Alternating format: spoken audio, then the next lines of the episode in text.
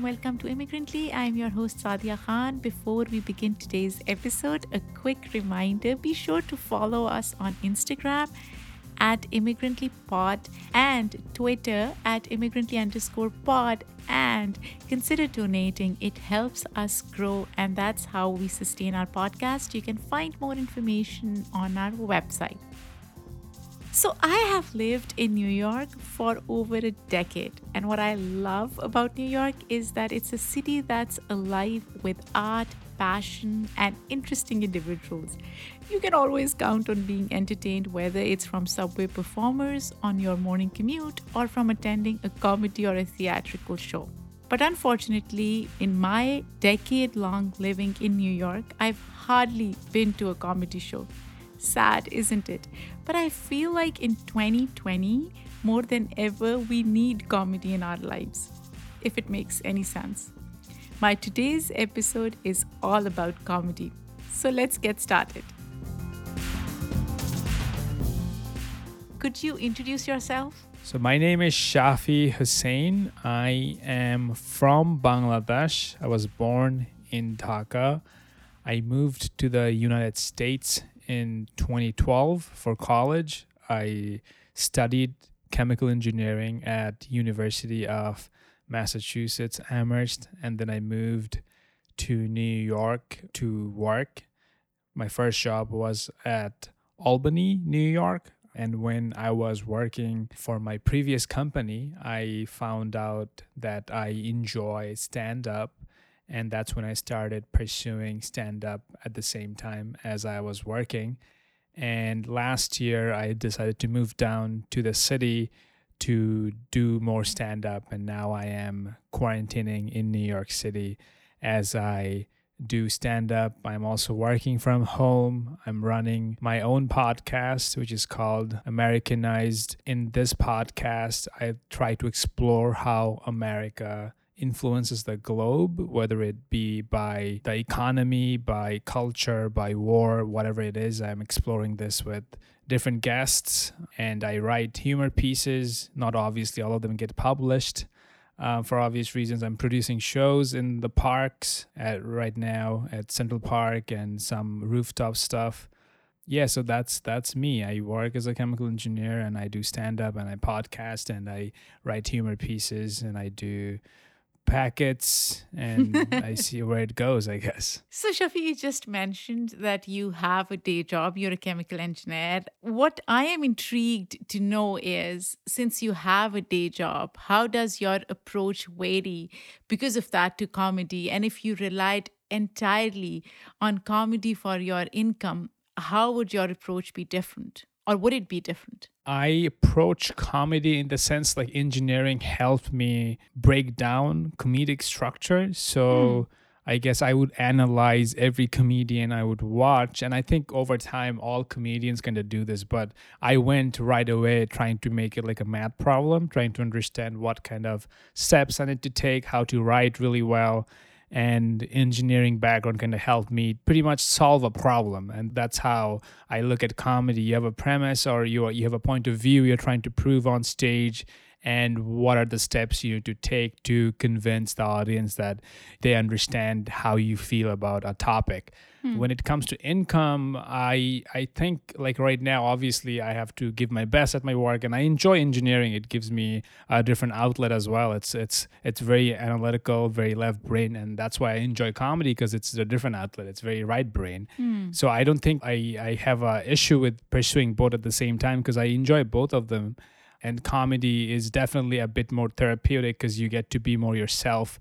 You get to be more honest more vulnerable in front of your audience and that's why i kind of always gravitated towards comedies because at a normal corporate job you don't go and ask you don't go and tell how you really feel you just say how the weather is and how your vacation was but when it comes to comedy you really talk talk nitty gritty stuff really mm. really really personal stuff that you're able to open up about and that's the real world people have problems and we love to discuss that on stage and that's why i love comedy so much hmm.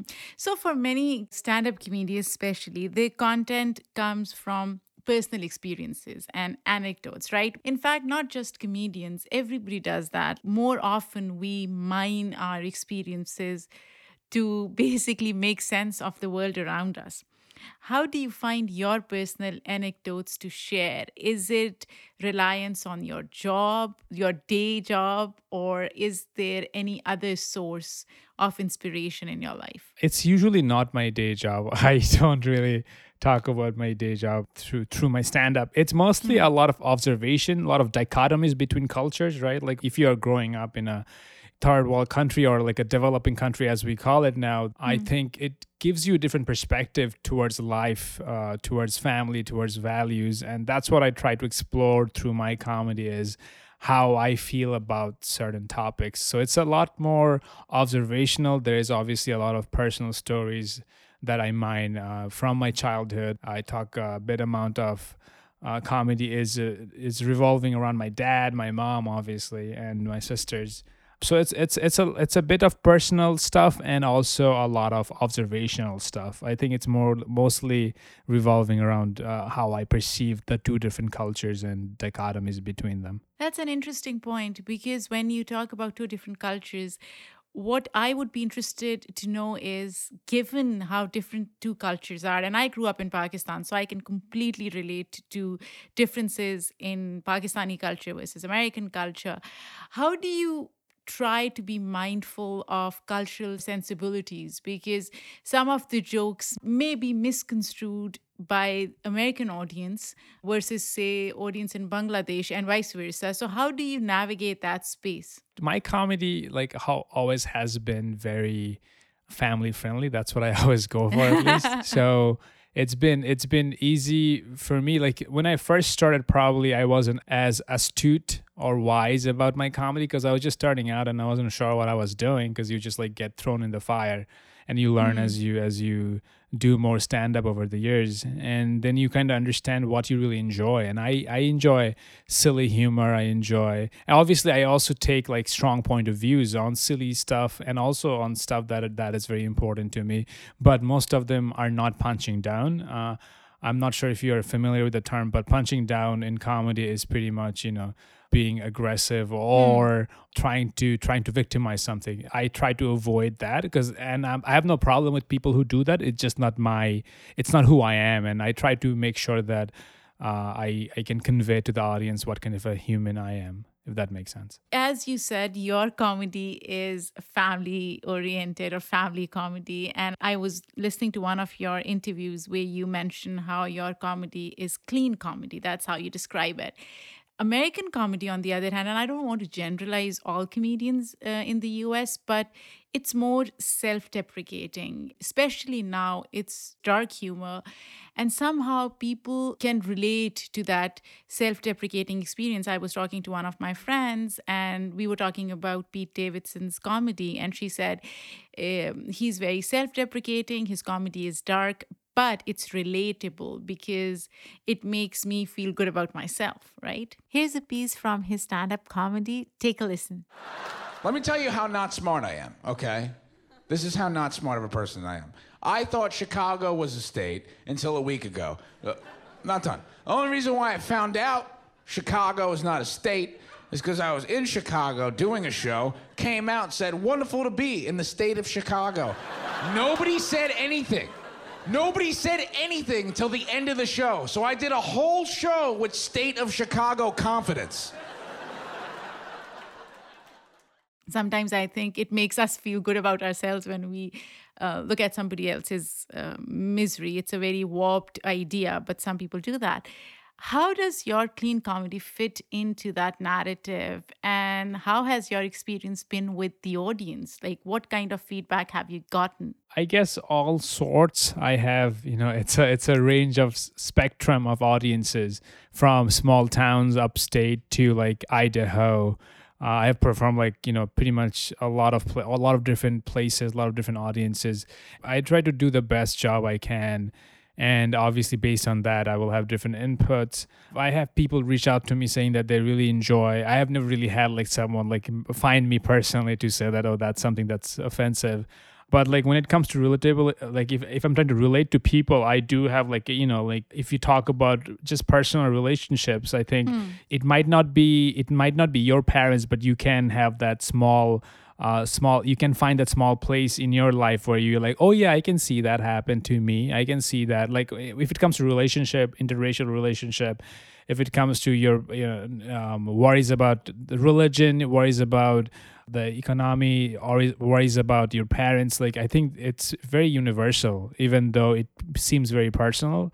Um, everyone is their own protagonist and i think i think uh, at this at the at the end of the day uh, it's also overlapping movies so so it's it's not that difficult to i guess to convey how i feel and for the audience to understand unless i'm talking about like a specific movie that was only seen in bangladesh no one will get it Yeah, that makes sense. Have you ever blanked on stage? have i ever blanked? maybe when i was early starting early early days probably because i had like limited amount of material and it's Huh. always harder when you're starting uh, comedy life or career or whatever you want to call it but now it's just like over time you just you have more confidence with anything like even podcasting right? Like it's just you feel more natural talking to no one and and, Yeah. uh, and and the end product seems to be fine. And when you're first starting i had to script everything. I had to be like oh my god i have to say this i have to say that. But over time you just are more relaxed you're comfortable you know how to edit and that's that's also transferable to comedy. Over time you you are more comfortable with the audience. You can talk to them uh, like when i first started the audience just felt scary. But over time it's just like oh yeah i can i can talk to you. I can relate to you on a human level even if i'm running out of material. So I've seen your stand-up comedy and I really like it. One of the reasons why I could relate to it, obviously I grew up in Pakistan, but besides that, I think your focus is South Asian culture, but not to the point where it appears to be one-note performance, right?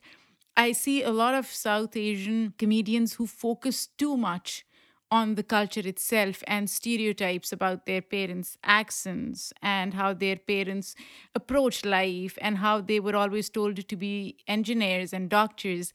And for me, somebody who grew up in Pakistan, yes, it, it has some novelty in the beginning.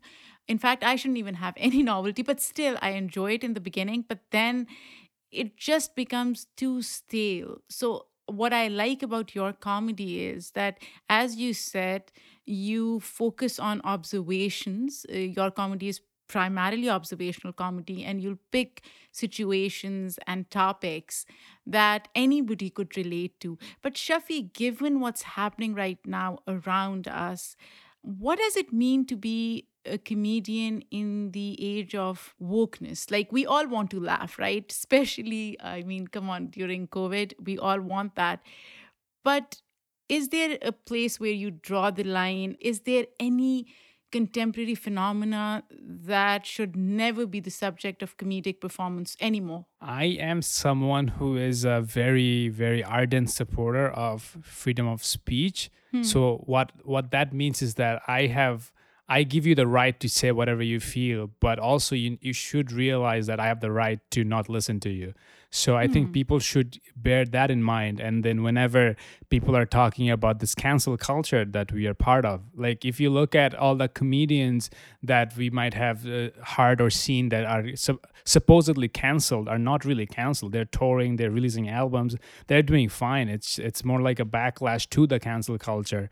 Um, so I think they do find their audience and they're doing fine. But like at the same time, I have no problem with cancel culture. I think it's a good thing that people are speaking speaking up. Social media is this thing that like gives back power to the public and cancel culture has always been a thing right like uh, god canceled adam and eve for eating a fruit so it's like it's been always a thing in our society um, so I don't know why people are surprised. And people, we have too many good people for people to just like not work with good people. So if you are doing something that's bad, there's no reason I should feel bad for you because there's too many good people with too much talent that are not found. And there's so many people with so much talent that no one ever finds out.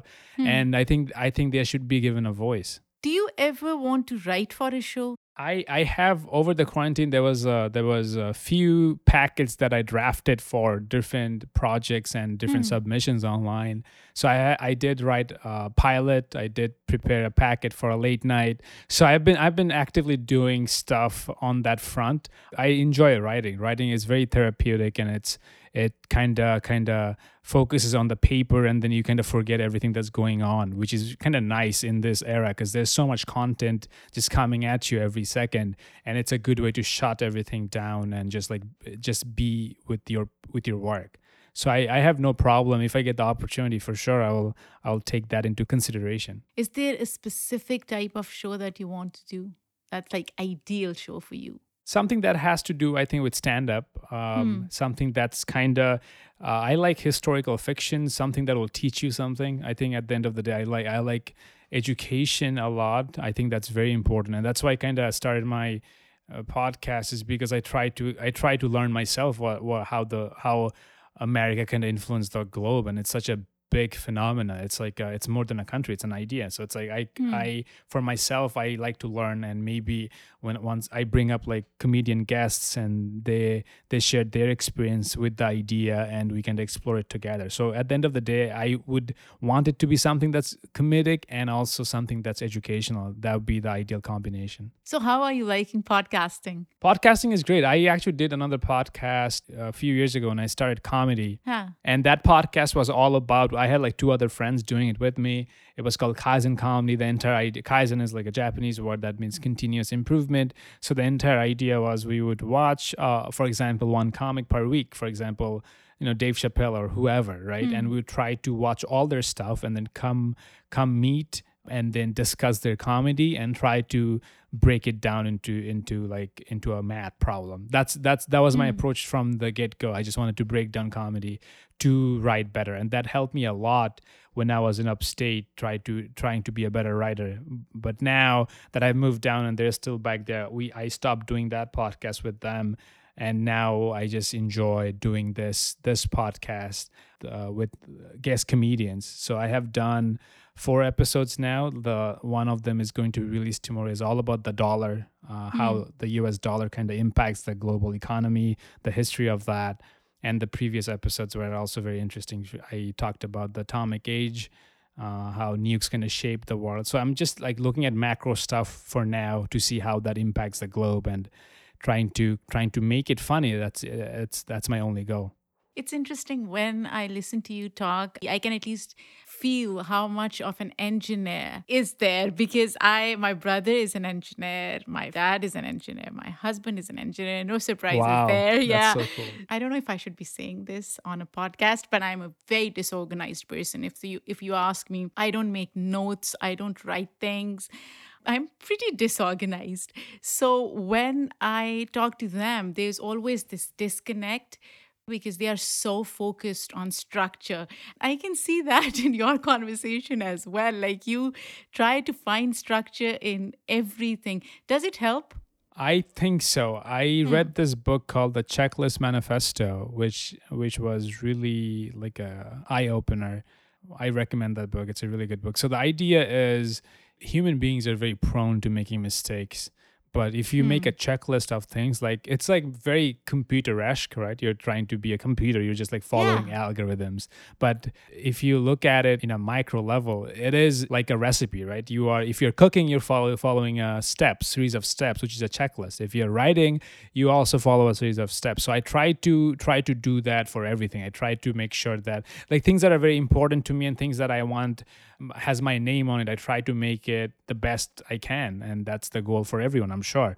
But I try to find ways to make it like a structured problem solving, so I can look at it and realize that what is missing from that recipe. It's like a it's like cooking food for me. Do you think it limits creativity when we are putting everything in boxes and structures and planning everything? I would counter argue that hmm. it gives you more creative energy because if you know those steps you're gonna follow those steps and also ruminate. Rumination is huge because whenever i'm Yeah. thinking of one idea one premise i i usually like will think of something in the uh, in, uh, when i wake up and then i'll ruminate about that throughout the day. And by the end of the night i will have like written something that i can take to the stage um, so obviously i start with like very structured problem solving but then i let it breathe and let it simmer so that it kind of evolves on its own. So I don't think it does limit. I think I have like when I remember back in the day when I didn't understand structure of comedy, I would just like write free form and I would write pages without getting anything funny and that was really frustrating. And it was I felt like uh, wasting a lot of my time because I was also busy and doing so many different things. So I kind of needed structure and that understanding the steps I want to take to get to the point Uh, definitely helps me helps me with my creative energy. And based on what you've said, is there a formula or a structure for a solid comedy set? Does it vary? It depends on what you're going for, right? So Hmm. if you look at Bill Burr's comedy, it's very contrarian. So he'll take positions that are opposite of what normally people would think, and he would try to defend that with examples. It's very lawyer-esque. If you're a hmm. lawyer, you have a hypothesis and you try to prove the hypothesis with examples that you provide. So that's one hmm. one way you can do comedy. Obviously, the examples in a co- comedic sense would all all be funny. So like punchlines, you have to like think of what are funny, and then but the structure is similar. The structure you have hmm. the structure and now. You just have to think what funny ideas can you put together to prove your point. So that's one way, and then you have a lot of analogies or something that people use a lot to uh, uh, to explain what they're trying to say. Counterpoints is another. You have rule of three. You have uh, seeing it from different angles of different people. You have point of view. So there's like different tools and different devices that once you keep doing comedy, you kind of see the structure and you realize that there's comedic genius for sure, but there's also the structure that comes out. Um, and that's beautiful in its own. It's like math.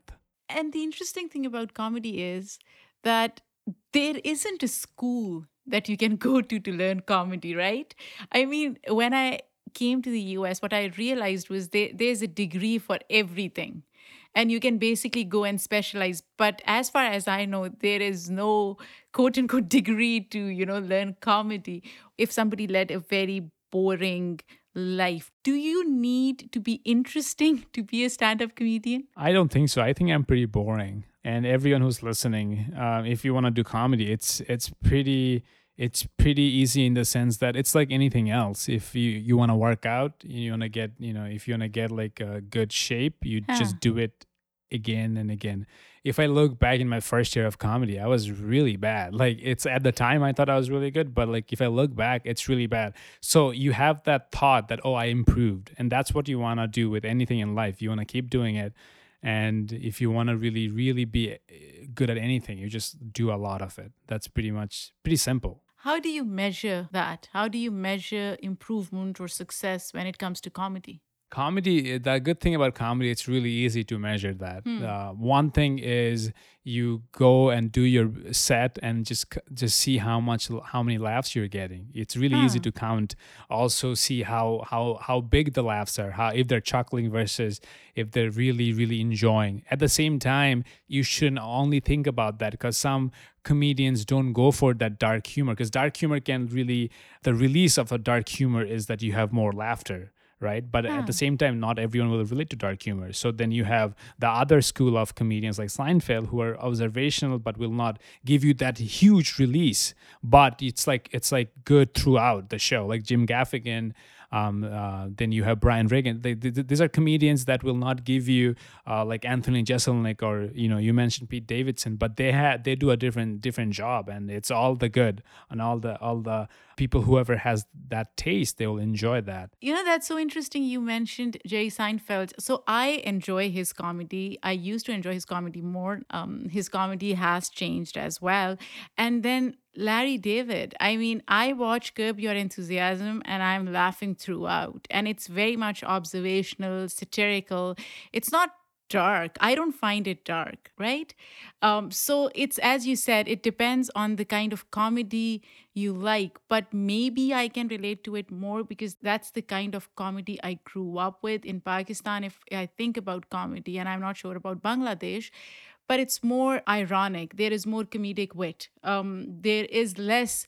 I would say vulgarity or sexualized content or even dark humor. Do you think it depends on where you're coming from in terms of being an audience member as to how you will enjoy a certain stand up comedy? For instance, I grew up in Pakistan, so the way I enjoy is very different from somebody who grew up here. Definitely, I think so. Um, like if I, you know, small towns, big towns, popular Mm. towns, they all have different audiences, and then you know, like stand-up comics, they they over time they will tailor their set.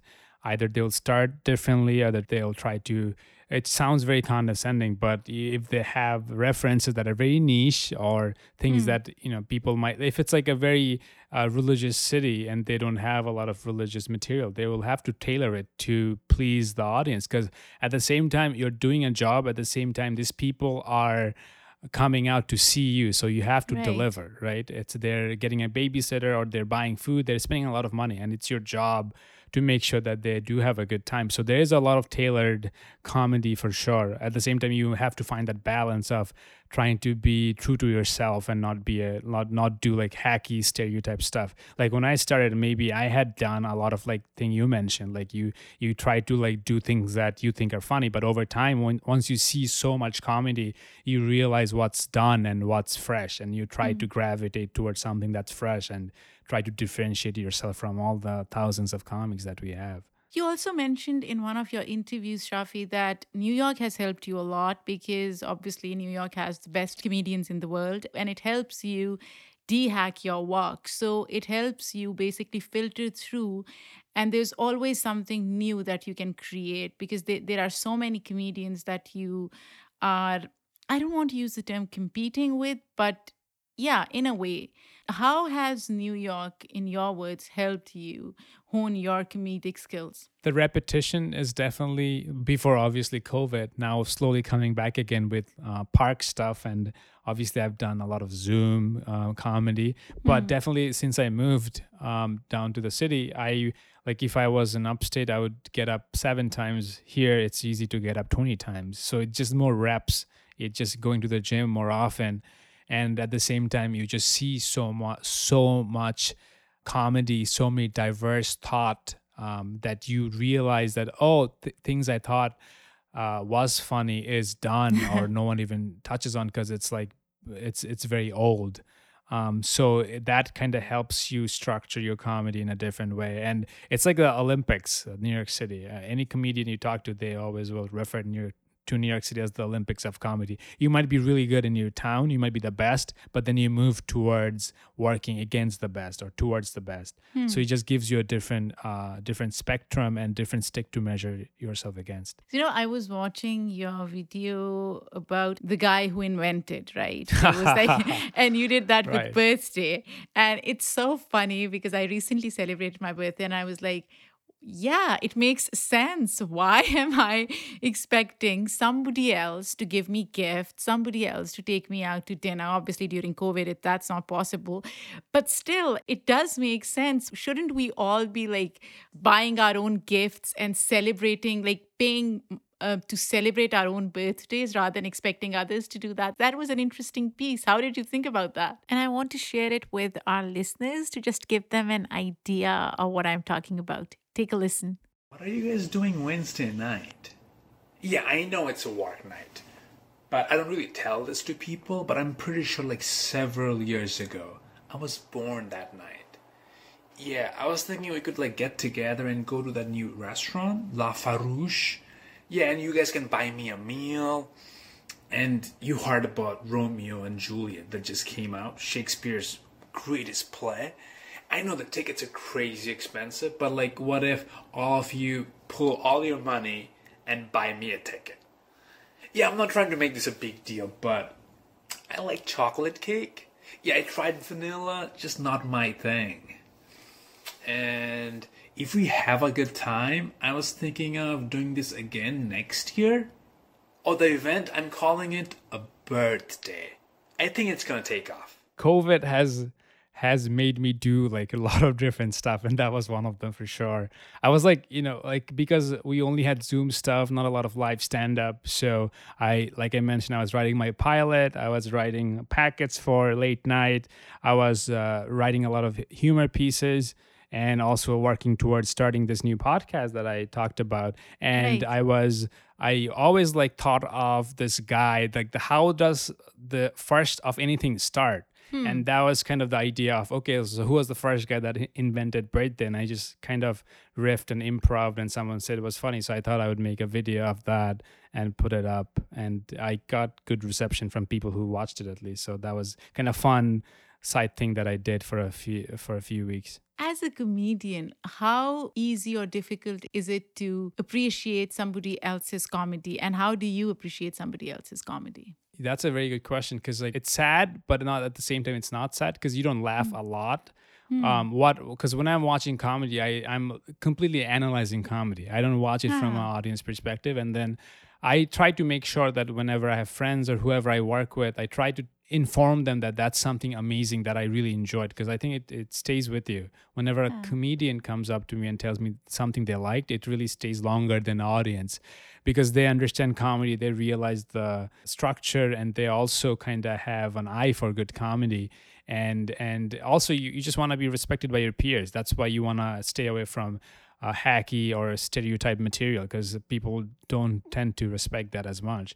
And for and, and that makes sense because you want to you want to create something that hasn't been done. That's the beauty of art. You, there's no point uh, beating the same ho- horse over and over again. Um, so that's that's what i would say And in the end, if you were to describe America, and now that you have a podcast called Americanized, how would you do that? it's a amalgamation of a lot of different things. I love the people, then there's politics. I love I love activism, but then there is politics, you know? So hmm. I think I think the politics has seeped into so many things for good and for bad.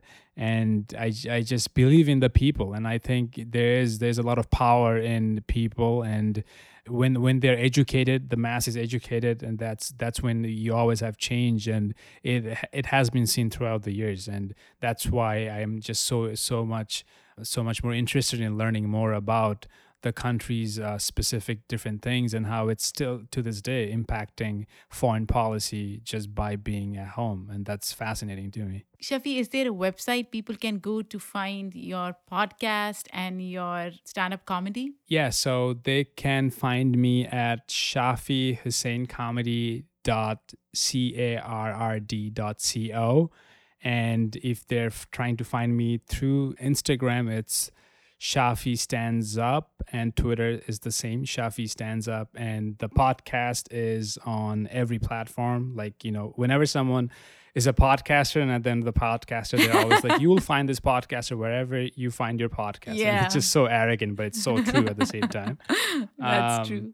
So yeah, so it's on Apple, Americanized, and Spotify, all the all the all the websites that you can find it. Thank you so much, Shafi. This was wonderful. Thank you, Saadia. I appreciate you taking the time to talk to me. I really enjoyed it.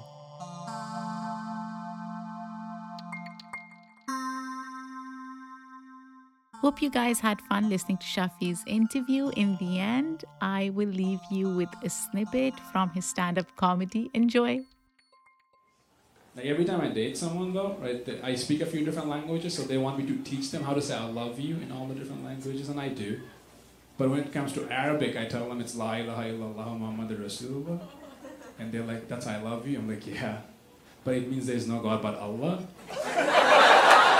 and I look up to the sky, and I'm like, I converted another Christian girl for you.